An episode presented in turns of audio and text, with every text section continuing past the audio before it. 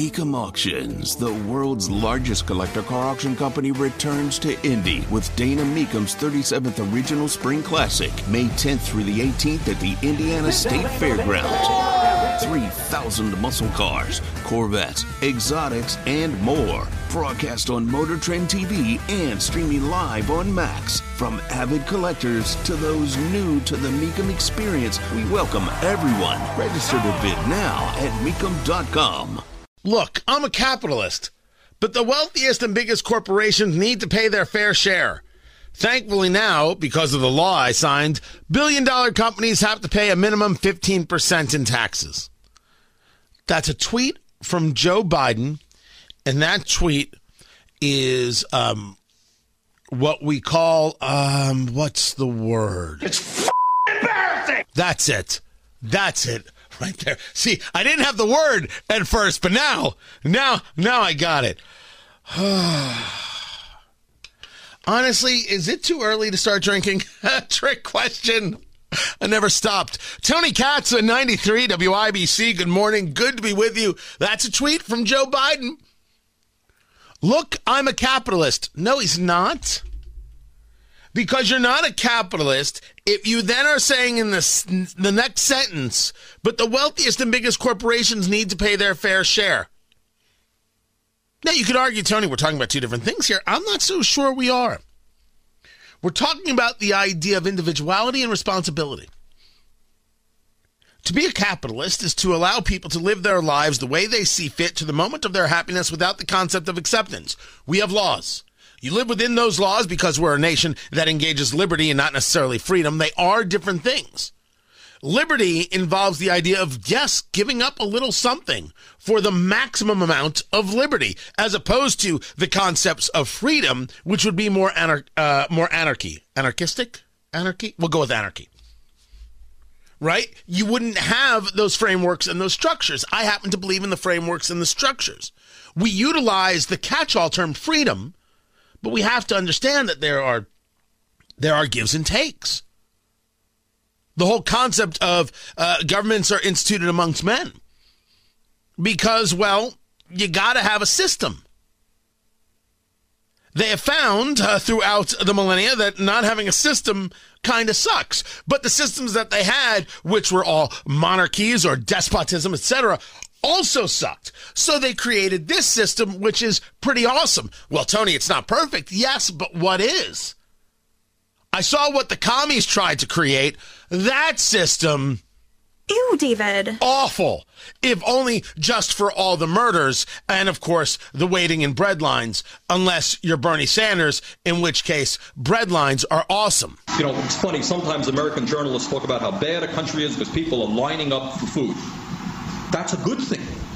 In other countries, people don't line up for food. The rich get the food and the poor starve to death. That's Bernie Sanders letting you know exactly how awful he is. That's from like 30 years ago. And all he's done since then is own multiple houses. His wife bankrupted a college. He wore some mittens and is somehow a millionaire. But capitalism is bad. Well, clearly, considering the grift is so much better. I literally have exclusive audio of Bernie Sanders every night in his home. Treasure bath. I'm going to have a treasure bath. Treasure bath. Treasure bath. True story. So he's not a capitalist because he doesn't believe in people choosing their own course. He doesn't believe in these concepts of liberty. How do I know that? The next sentence. But the wealthiest and biggest corporations need to pay their fair share. As Tyler says on Twitter, fair share, is there a numerical metric I can understand here? And the answer is no, Tyler, there isn't. And for asking that question, you're a little bit racist. I, I, I don't know how that fits, but clearly that's that's how it that's how it works. That's how, that's that's how these things go. Define fair share. This is a question for, for everyone. I dare anybody in Indiana to try and, and define fair share. I will debate anybody in the state for the right amount of money on stage where you try and defend the concept of fair share. Oh, yes, you have to pay me. Yeah, if you want it for free, call in 317 239 9393. 239 9393. I know I never give out the number. We never take calls in the morning, but it's there. Utilize it. Defend fair share. Explain to me what it is. Go on. I dare you. Do me a favor, Jonathan. Jonathan is running the board. You're going to get to know Jonathan very, very well. Uh, somewhere in in in our in our AM show folder, we have audio uh, that says "I triple dog dare you." Somewhere in there, we have from Christmas Story the triple dog dare. This would be a good time to utilize the triple dog dare audio because not only do I dare you, not only do I double dog dare you, I indeed triple dog dare you to prove this. Prove what fair share is. I want to make sure I'm understood.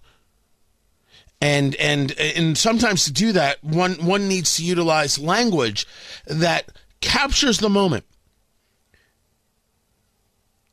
There it is. Thank you very much. Well done, Jonathan. Well played. I think if you're somebody who utilizes the term fair share, you're despicable. You are a low class jerk face who has no business being somebody worthy to talking to. The problem is sometimes the people who talk fair share are in positions of power. They run companies. Just stunning. They they they're, they're elected officials. I can't tell you how low on the totem pole of decency I think you are, but I, I we got to have the conversation so I can explain this to people everywhere. Because I may not be able to change their mind, but somebody listening, ooh, maybe I can get to them. Which is, by the way, an important thing to note. Whenever whenever you're engaged in a conversation in a, in a public setting, um, remember that the person who is disagreeing with you is not the mind you're trying to change. I I utilize this everywhere. I learned this early on in my career. It's been incredibly helpful. If I'm in a disagreement with somebody, right, and let's say there there are people there, right, in a, in a, in a setting like a debate or or just uh, socially, when it's one on one, you can really talk to people and you can really engage because there's no pressure on the person.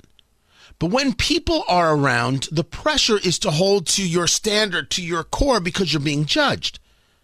So when there are people around, it is very hard for, for, for some to hear what it is you're saying because they're too busy listening and looking for the defense. But the people who are watching, the people who are following, they have the luxury of not taking it personally. And so, therefore, they're able to really listen because their emotions aren't on the line. That's my audience. If you, I'm utilizing you as the example, if you're arguing with me in a public setting, there is zero way I can convince you because the entirety of your existence is wrapped up in holding yourself up. But if I make solid points and a couple people in the crowd are like, hmm, that's interesting that's the win. That's the win. That's always what I'm going after. Cuz it's very it's it's very difficult when a person is so emotionally invested to convince you've seen this, you've seen this in your own life at the Thanksgiving table. You've seen this with your kids. You've seen this in a hundred million places, which is why it's so important not to get yourself too wrapped up in the person you're speaking with, get yourself too angry, etc. Take that step back. Remember who your audience is. It's very, very important. By the way, when Biden says that thanks to him, corp companies now have to pay a minimum 15% in taxes, does the company pay the tax or is it passed on to us via higher prices? Oh, oh, you had that answer that quickly. Huh. Huh. That's uh that's something else. That's something else that you had the answer, but Joe Biden didn't have the answer, that it gets passed on to us. And when asked about it, Joe Biden said, I want an Oompa Loompa now! So we got that going for us.